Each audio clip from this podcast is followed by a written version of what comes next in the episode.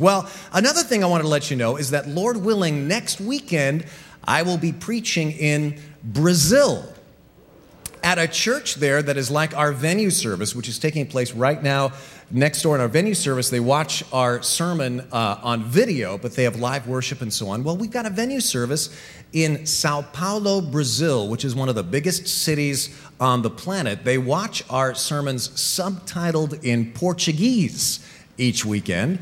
And then they have their own live worship, just like our uh, venue service. And so, Lord willing, I'm going to be there next weekend in Brazil preaching live. And we thought, we're not going to do this, but for a while we thought it would be kind of fun to ha- replace the screen that you see here with paper and have them start to project the sermon and then have me just walk right through the paper and go, but I'm here live, you know, but.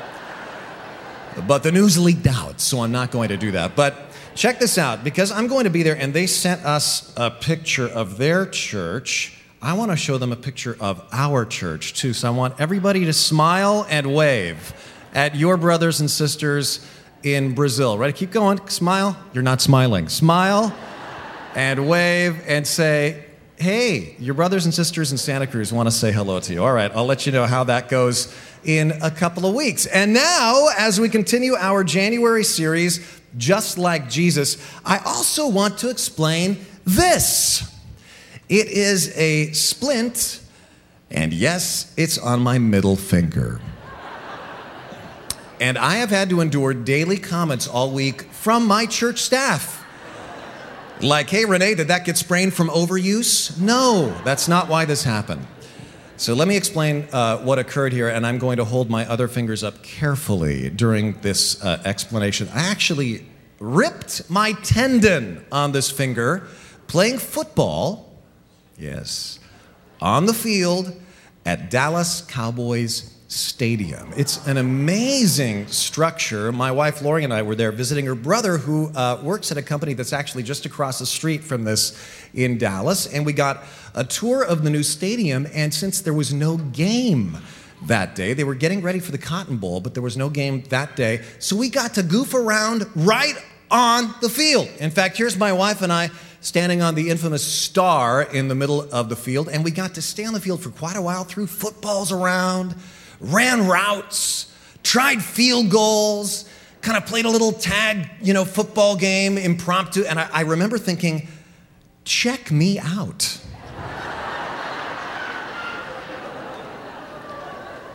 I'm actually doing something super macho right now. My name may be a girl's name, but I'm very macho. I am A, I'm playing football. B, in Texas. C, on the Dallas Cowboys field. D, I just ate barbecue for lunch. I'm a macho man. Well, pride goeth before a fall because soon I was crying like a five year old girl. I jammed this finger pretty good on this pass that was caught for all time. This was the pass of destiny thrown by my wife's brother, and Lori caught this on her cell phone. If you look closer, you see how my middle finger is bent at an awkward angle, tendon ripped and now I've got to have it in this splint for six weeks. And so I call this the Cowboys' revenge. Literally giving the middle finger to the biggest Niner fan that was in Texas last week. And so I was thinking, how am I going to work this into the sermon? You know? I could go, ever feel like life's just giving you the, and I thought, no, I can't do that in church. So let me say this ever feel like life's just throwing you a curveball? Who doesn't? Let's talk about it. Grab your message notes. And today I want to talk about developing habits just like Jesus. Why should you be interested in this? Well, life does throw you curves like this, right? Sometimes it does feel like life's giving you the finger, right? How do you handle it when everything goes upside down? And a lot of us, all of us, honestly, have had much worse things go on in our lives than just six weeks of a healing tendon in our finger. Well, let me ask you this How was Jesus able to handle all the stresses of his life? Because think about it no human being has ever led a more stressful life than Jesus Christ, right? Constant requests, constant demands, people trying to trap him, things seemingly going wrong. Yet he never snaps at anybody. He never even seems like he's in a hurry. He's calm, he's focused. How? Well, I think a lot of it had to do with his daily habits. Habits that he urged us to imitate. Look at the top two verses in your notes. I'm going to put them on the screen as well. And I'd like us all to read these verses out loud together. First, there's John 13, 15. Let's read this, church. I have given you an example to follow. That's Jesus talking. And in 1 John 2, 6, it says, let's read this those who say they live in God should live their lives as Christ did. So today, let's look at how Christ lived, right? What were his habits? What were his customs? How did Jesus actually go through his day? One important word of warning. Please watch your motives for doing the things I'm about to explain to you. In fact, why did Jesus develop godly habits? Jot these down in your notes. First, not to get the approval of God, right? God said to him, This is my beloved Son in whom I am well pleased before he even started his ministry. God the Father loved Jesus perfectly, and God the Father loves you perfectly too, unconditionally. You are saved by grace. You don't have to practice more godly habits to get God to like you, and not to get the approval of others either. The Bible says he didn't care what other people thought about him. And I hope you don't do these habits hoping to get somebody else's approval. That's a trap. And not to even feel better about himself. If your own esteem of yourself is based on your performance, then you will always be unstable. And sometimes this third uh, point takes another form. Well, if I start practicing more godly habits, then I'll feel so good about myself, I'll be able to feel superior about other people, right? I remember watching an episode of The Simpsons, doing theological research, and Homer is talking to Ned Flanders, his hyper Christian next door neighbor, and Ned Flanders is saying, I'm so excited, you know, because my family's going to Christian camp. And Homer says, Christian summer camp? What do you do at Christian camp? And Flanders says, We learn how to become more judgmental. You know, that's not that's not what this is about. So why did Jesus do any of these habits? To get strength to do God's will. It's the same reason he ate, the same reason he slept, the same reason he rested. He was 100% divine, yes, but also 100% human. And so Jesus needed these habits for strength, and so do you, and so do I. So here's what I did this week. I've had a blast this week. I spent a lot of time looking through the four Gospels for how Jesus lived. What were his routines? What were his customs? What were his daily habits? And I found seven habits of Jesus. And as we enter a new year, I want to challenge you to start to develop daily habits like Jesus Christ. And here's what's probably going to happen with this message. Excuse me. Probably a lot of us are going to go, yeah, yeah, that's a pretty good point. I probably ought to practice those things. But then we're going to walk out the door and things are going to distract us, the beautiful weather and so on, and whoop, it's going to kind of get erased from our heads and we're not going to give it another thought. But a few people here are going to go, you know, I'm going to develop that one. Renee talked about seven, but that one is the one I really need to start developing in my life. And this time next year, here's what's going to take place. Some of you who do that are going to come to me and you're going to say, you know, those habits, well, I started working on some of those in my life, and I had some unforeseen challenges in the 12 months intervening, and that habit helped me out so much. I don't know what I would have done without it. I challenge you to be one of those people. So, what are the seven habits of Jesus Christ? Well, the first of seven is this meditation. Spend time in prayer. You know, I used to think Jesus didn't even need to pray. You know, what's he going to say? Dear me. I thank me for all my blessings, right? But if you look through the Gospels for what Jesus did habitually, you will notice he prayed all the time. Now, don't flip your notes over yet. Look at those four verses I put under this point in the notes because I want to show you the different ways that he prayed. And I could have put dozens of different examples in, but look at this. First, he prayed alone. It says Jesus often withdrew to the wilderness for prayer, but he also prayed with others. He took on more than one occasion Peter, John, and James with him to pray, it says in Luke 9. He also prayed for others in public. It says little kids were brought to Jesus for him to pray for them in Matthew 19, 13. And he also loved to pray in beautiful spots in nature. It says Jesus went out to a mountainside to pray in all kinds of places, in all kinds of ways. What's that teach you? Live in an atmosphere of prayer.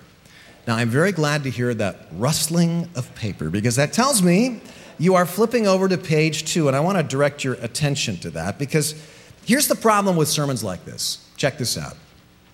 You can say, Yes, yes, I need to pray more spiritually this year. Prayer needs to have a bigger impact in my life this year, and nothing changes, except you leave feeling guilty. Why? If you haven't yet, flip your page over and look at the box at the end of your notes, bottom of page two. A lot of us are doing New Year's resolutions around this time of year, right? How come some resolutions work and some don't? Well, I'll tell you why. Research has shown that successful resolutions must be specific, attainable, and measurable.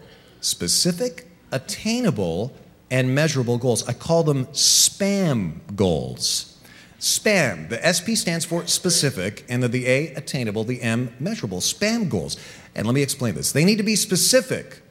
Like on the topic of prayer, you can't just say, My prayers will become more spiritual this year. What does that even mean? It's vague.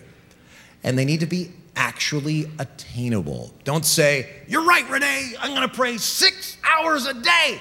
Most of us, that's just not going to happen. And they need to be measurable. And so you put all that together spam goals, specific, attainable, measurable. For me, a bad spam goal related to prayer is I will get up an hour earlier to pray every morning.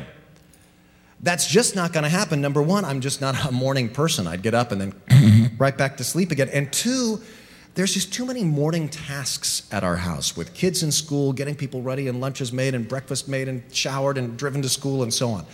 But a good spam goal for me related to prayer is this every night, I will pray through the events of that day in review, bringing them to God in prayer, all the things that are worrying me before I put my head on that pillow. And I'm going to look ahead to the next day and ask Him for specific blessings for that day for at least about five minutes, somewhere around the end of every day.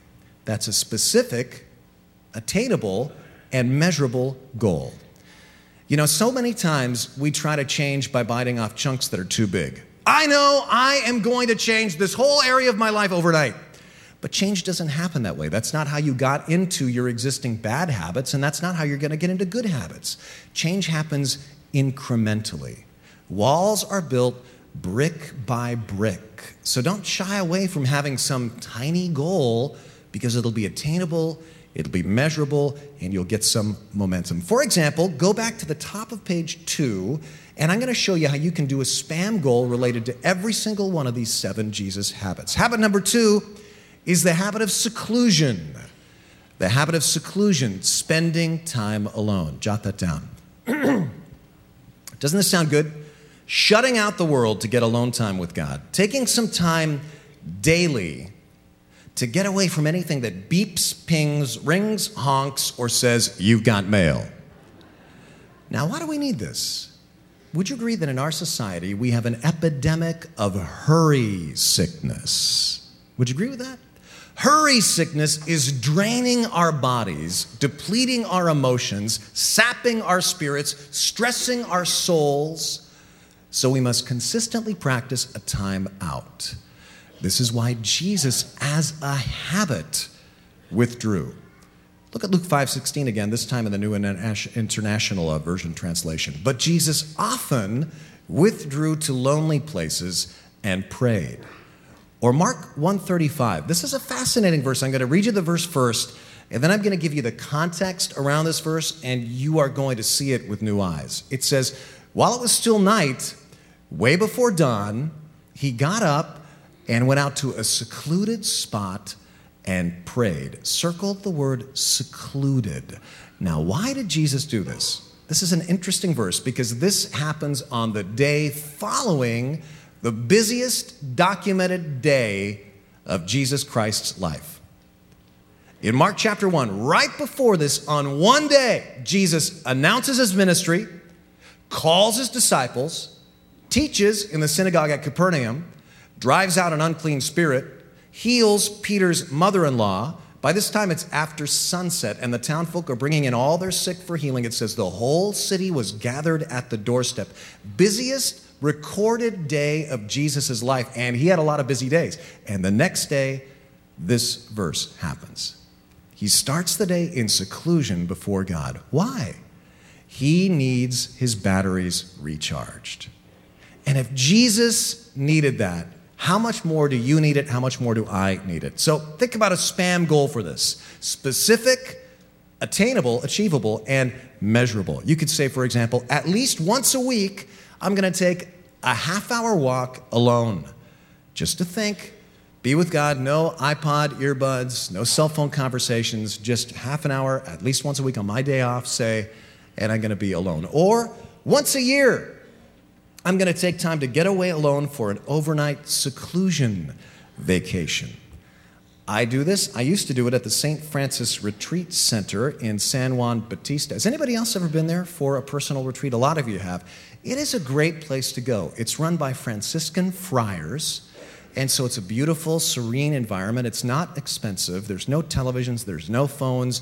You eat with the friars at their simple meals. And so it's a great place for a little seclusion vacation. But you don't have to choose a quote unquote spiritual spot. Last year I did this at the Motel 6 in Pismo, okay? Seriously. So it doesn't have to cost a lot. I went there alone and did nothing but walk around, think, took some pictures, enjoyed the beauty, and prayed. When our uh, kids were little, my wife especially needed these times. If you are the primary caregiver for small children or maybe an older person, you really need to get these times. And back in those days, uh, you know, we really didn't have a lot of extra funds. So, how we were going to do this? Well, some of you have heard me talk about what we called then Lori days. Lori would leave the house before anybody else was awake so she wouldn't get caught up in the vortex. You know what I mean? You gotta leave before one person is up because if you don't, then you'll be there for another two or three hours. And then she didn't come home until every single person, and I mean every single person, was asleep in bed. She would literally drive slowly past the house. And if any lights were still on, she'd keep driving. Why? Everyone needs battery recharge time. What is your regular time alone? That was a habit of Jesus. Third Jesus habit, the habit of connection. You'll notice the balance in all these habits. You need seclusion, but you also need connection. Make close friends. You know, I used to think that Jesus only called his disciples to be sort of employees, right? Worker bees. But the Bible actually says that there were two reasons that Jesus called them. Look at this verse. He appointed 12 that they might be with him and that he might send them out to preach. That they might be with him. For years, I overlooked this part of the verse. Jesus was selecting friends, and he needed them. For example, the night he's arrested, Jesus tells them, My soul is overwhelmed with sorrow to the point of death. Stay here and keep watch with me. I mean, think about it. What's this teach you? Jesus Christ, the Son of God, needed close friends. And two, he lets them know he needs them. He does not expect Peter and John to read his mind which is a very good thing because even when he said things clearly, they still didn't get it half the time, right? And at this point, many wives are elbowing their husbands. But that's not important now. The point is, let people know you need them. You need to take the initiative. And don't just take, give.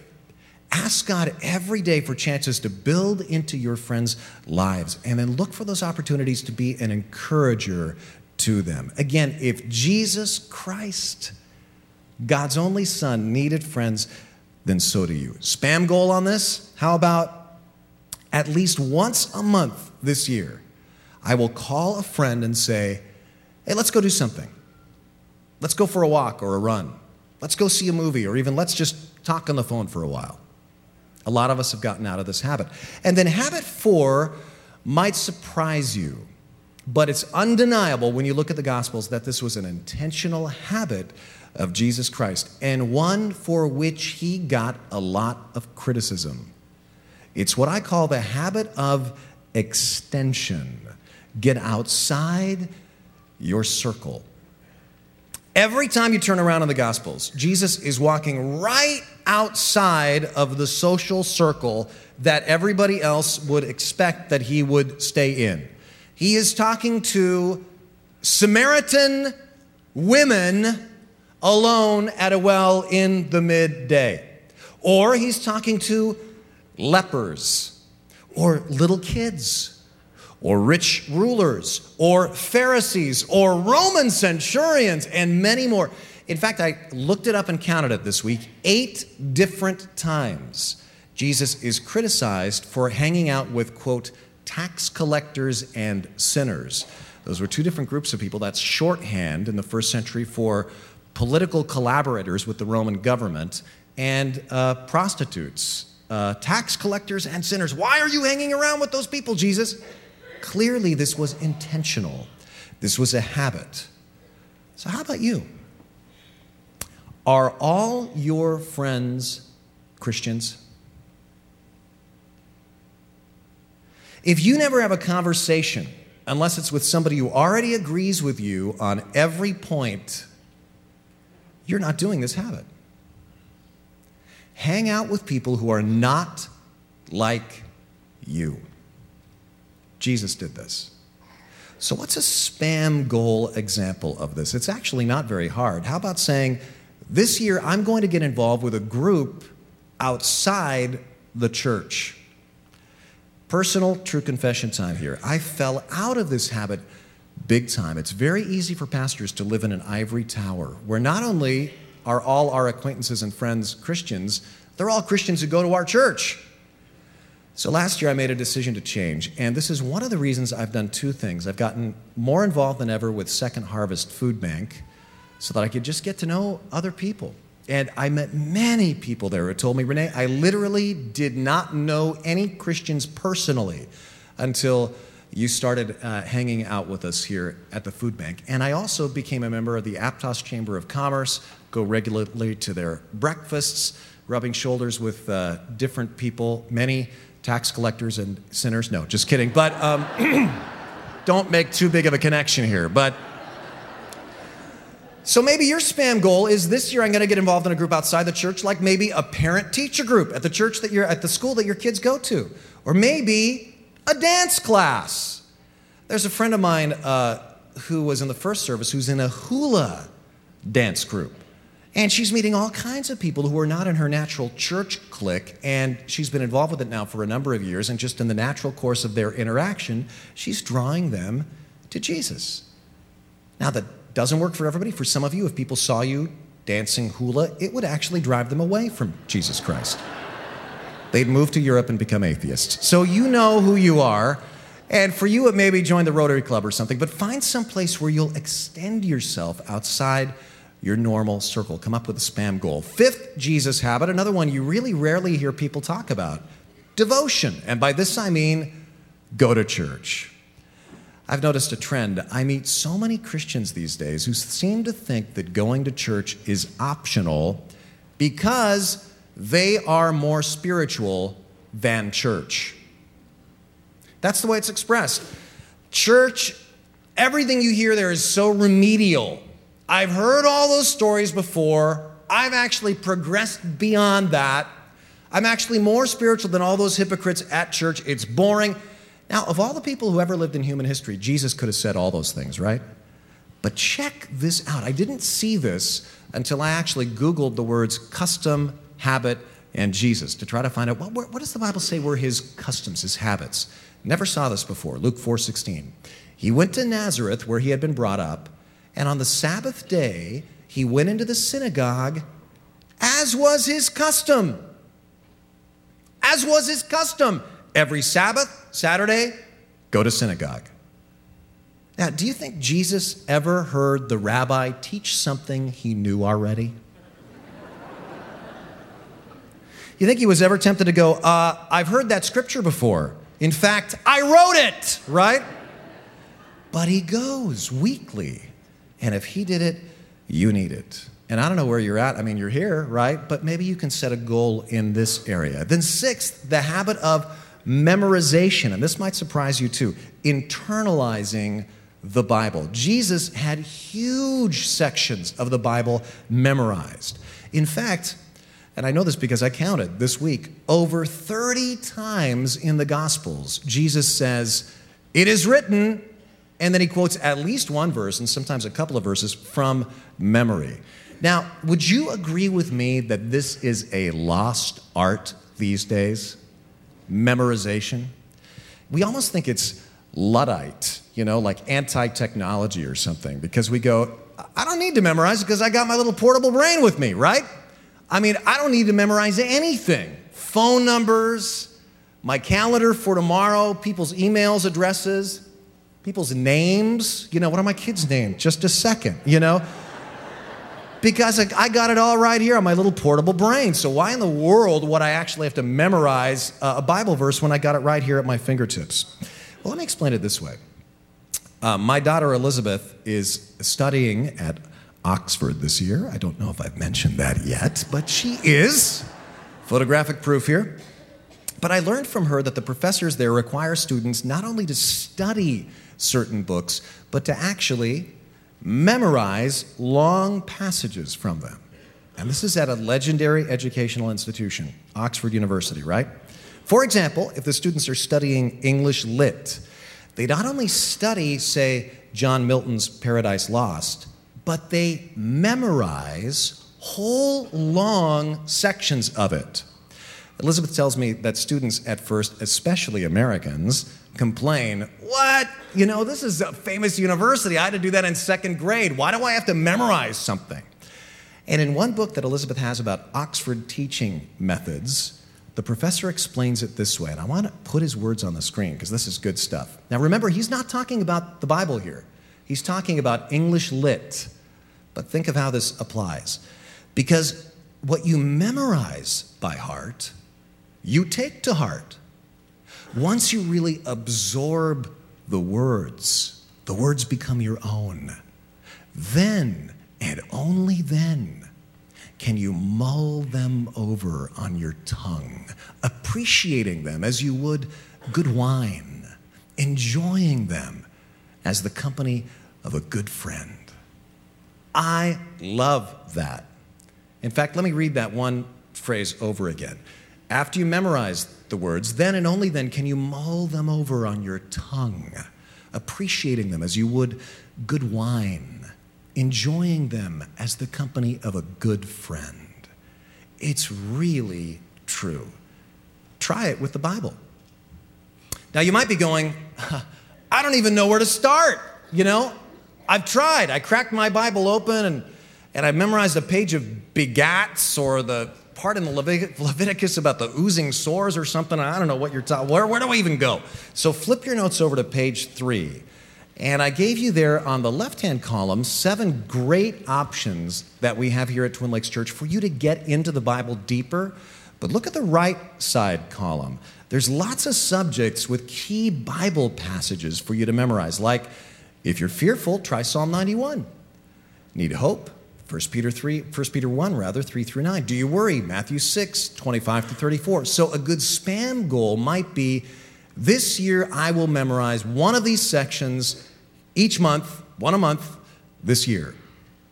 Let me just tell you, it will stick with you for life. It'll, it will become like that, you know, good wine or good morsel of food that you can just go, yeah, and you can really begin to savor it, and it will make a difference for the rest of your existence. Let me tell you a story that illustrates that. One of my favorite pastors in Oregon was a guy named Ron Mehl. And once he told a story about a saintly old woman who was gradually losing her memory. But throughout her life, this woman had cherished the Bible so much that she'd committed many verses to memory from her own worn old King James version of the Bible. Her favorite verse had always been 2 Timothy 1:12. For I know whom I have believed and am persuaded that he is able to keep that which I've committed unto him against that day. That's a great verse. I know whom I have believed. In other words, I don't understand a lot of things. I don't understand a lot of things about theology. I don't understand a lot of things about why bad stuff happens in life, but I know whom I have believed. And I am persuaded that he is able to keep that which I've committed, the care of my soul, unto him against that day until the day I die and long after. Great verse. So she was finally confined to bed in a nursing home, and her family knew she would never leave that nursing home alive. As they visited with her, she would still quote every time 2 Timothy 1:12. But with the passing of time, even parts of that verse began to slip away. And after a while, she remembered only, He is able to keep what I have committed to Him. And as her voice grew weaker, the verse became shorter. What I have committed to him. And then the week she was dying, her voice became so faint that family members had to bend over to listen to the few whispered words on her lips. And at the end, there was only one word of her life verse left Him. And she whispered it again and again as she laid there on the threshold of heaven Him, Him, Him. It was all that was left, but it was all she needed. Because all those years of incorporating that scripture into her soul had reminded her in that time of extreme tumult in her life that there was someone who she could always trust, someone who always loved her. Him. Him. Now, you're going to go through some tough times too. You're going to be on that threshold one day too. So, why leave yourself without this resource? Get into this. And then finally, the seventh Jesus habit, which is the habit of concentration, staying focused on God's purpose. Jesus was laser focused on his life mission. One example in Luke 4, he's teaching in a village, and it says they tried to keep him from leaving them, but he said, I must proclaim the good news of the kingdom of God to the other towns also, because, watch this, that is why I was sent. Circle that last phrase. That happens over and over again in the Gospels. Jesus is never distracted by other people's agendas or opinions of his life. Imagine what it would be like to actually live your life like this. I was talking to my daughter uh, this past week, right the day before she flew off. She had to go back to England. I don't know if I mentioned she's over there going to Oxford for it for a year, but um, and she said, Daddy, what are you preaching on this weekend? So I told her, and she said, Dad, that last point, focusing on your life's mission, she said, Imagine how liberating it would be to really live like that. I said, What do you mean? She said, Dad, at the end of the day, when I think back over my stresses, she said, I realize how much drama I meant, this is my daughter talking, how much drama I manufactured worrying about other people's opinions and agendas. What do they think about the way I'm dressed? What do they think about my choices? What do they think about my political opinions? What do they think about that thing I said? She said it would just be so liberating just to say, it doesn't really matter because I'm going to focus on God's agenda for my life. So, what's a spam goal related to this? How about this year I will write out a life mission for myself? This is what I believe God wants me to do with my life. This is the main thing, the important thing. You say, I don't know. How should I know? I used to get very hung up on this, thinking, well, how do I know in my life? It was, how do I know whether God wants me to, say, work in a secular job and support missions with the money I make there, uh, or uh, whether He wants me to work full time as a local church pastor, or maybe work in Christian radio, or maybe be a missionary? How do I know what my life mission is? And I was frozen into inaction. It was paralysis by analysis. But you know what I feel like right now? I feel like pick one. Just pick a good, godly goal for your life because any one of those things is better than paddling around in circles aimlessly like most people in our society do. Just get focused and get somewhere. So look back at these seven habits. Imagine what would happen to your life if you live like Jesus in your habits. These Jesus habits will help you deal with daily stresses, with problems, with difficult people. They'll expand your influence, they'll give you a greater sense of purpose. But listen carefully. Please, as your pastor, I beg you, do not make the same mistake that I made related to these habits for years. And it's this. I would look at a, a, list of the spiritual disciplines, and they always include things like this Bible memory and church attendance and, you know, quiet time. And I'd look at this list and I'd go, that's like arithmetic, right? It's like a long column of things. And when you add up all those things, the sum is what a good Christian life looks like. If you add up all of these things, and I do all these things, then I am doing what God called me to do. That is an error. Because think about this Jesus never said that at the end of your life, you're going to meet him and he's going to say to you, Enter into my rest, for I was a Bible verse and you memorized me. For I was a church service and you attended me. For I was a quiet time, and you observed me faithfully.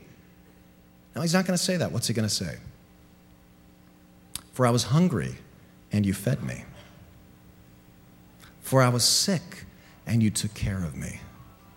For I was naked and poor, and you clothed me. For I was lost, and you sought me. That's what it looks like to be a person who follows Jesus Christ. All these things are fuel for that. And I have to say, I'm very glad, so glad to be part of a church where people get this. I want to show you some uh, pictures I just got in an email from Mary Masters, who organizes the Bridge of Hope ministry here, and she wanted to thank you for your contribution to the Angel Tree Project, some of which went to Bridge of Hope uh, people. Our heartfelt thanks, she says, to the generous people at Twin Lakes Church and all the volunteers for making it possible for our resident friends to receive Christmas gifts and cards. I love these pictures. Angel Tree gifts were delivered to Golden Age, excuse me, Santa Cruz Skilled Nursing Center, and Front Street Residential. They were so grateful we continue to receive many thank yous from the residents and want to pass on their gratitude. A special thanks also to Erin Welty for making personalized Christmas cards for all the residents. You truly make this world a better place and continue to be a shining light for Christ. She concludes, It's making a big difference, and the impact on these people's lives cannot be adequately conveyed in words. And I got similar thank yous from Virginia Howard with the Prison Fellowship, Angel Tree Ministry, and the Salvation Army, too. Uh, it's reaching out. It makes your spirit come alive. Others of you will be experiencing this at Project Homeless Connect in April, where you'll literally be washing the feet of the homeless or helping them get back into the system with ID cards and doctor's appointments. And if you're interested in that, you can go to our website and click on local outreach, and you'll see a link to sign up for Project Homeless Connect. But listen, very important.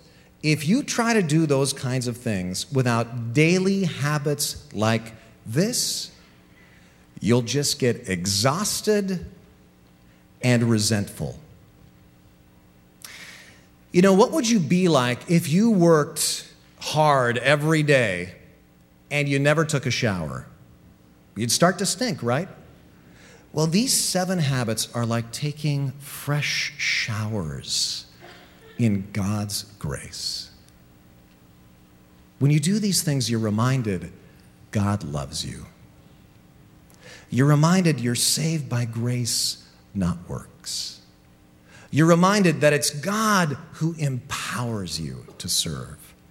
And unless you shower in God's grace and love before and after you serve, you start to stink.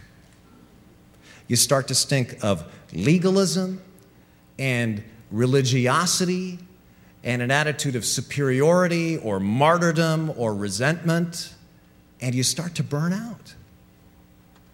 So let me wrap this up. Seven habits, that's a lot to remember. And so here's how we're going to apply this. Right now, I want you to take your notes and I want you to take a few minutes to circle the two points where you feel you're weakest right now. And to encourage you to do this, you know what it was for me? I circled two things. I circled the connection habit, making friends, have totally fallen out of that this year, and the memorization habit. Those are the two things I'm going to be focused on next. And so circle one or two that you want to have God's strength to focus on this year, and then pray about a specific, attainable, measurable goal related to those two things that you circled.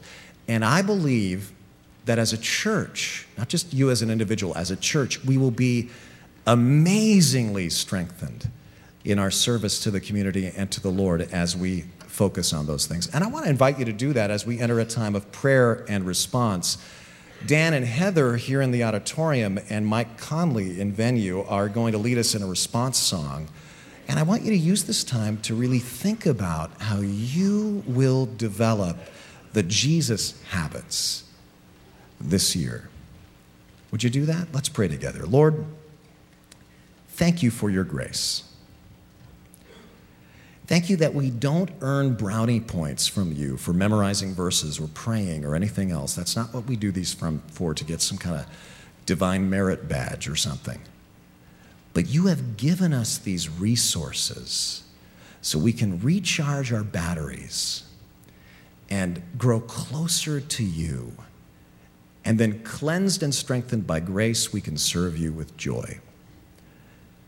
And so we ask that you would lead us in this growth now. And I pray that if anybody has yet to commit their lives to you, that they would right now. They just say, Man, I want to live like Jesus. But I realize I'm powerless to do that on my own. I need you living inside me, Jesus, the Spirit of Christ in me to empower me to live like this. So, Jesus, I don't even understand completely what this means, but I want to receive you into my life as my Lord and Savior now. I'm ready for the adventure, I'm ready for the change. Lord, I pray that we as a church would grow in these areas, that you would strengthen us as a church to grow into a body of Christians who are just like Jesus.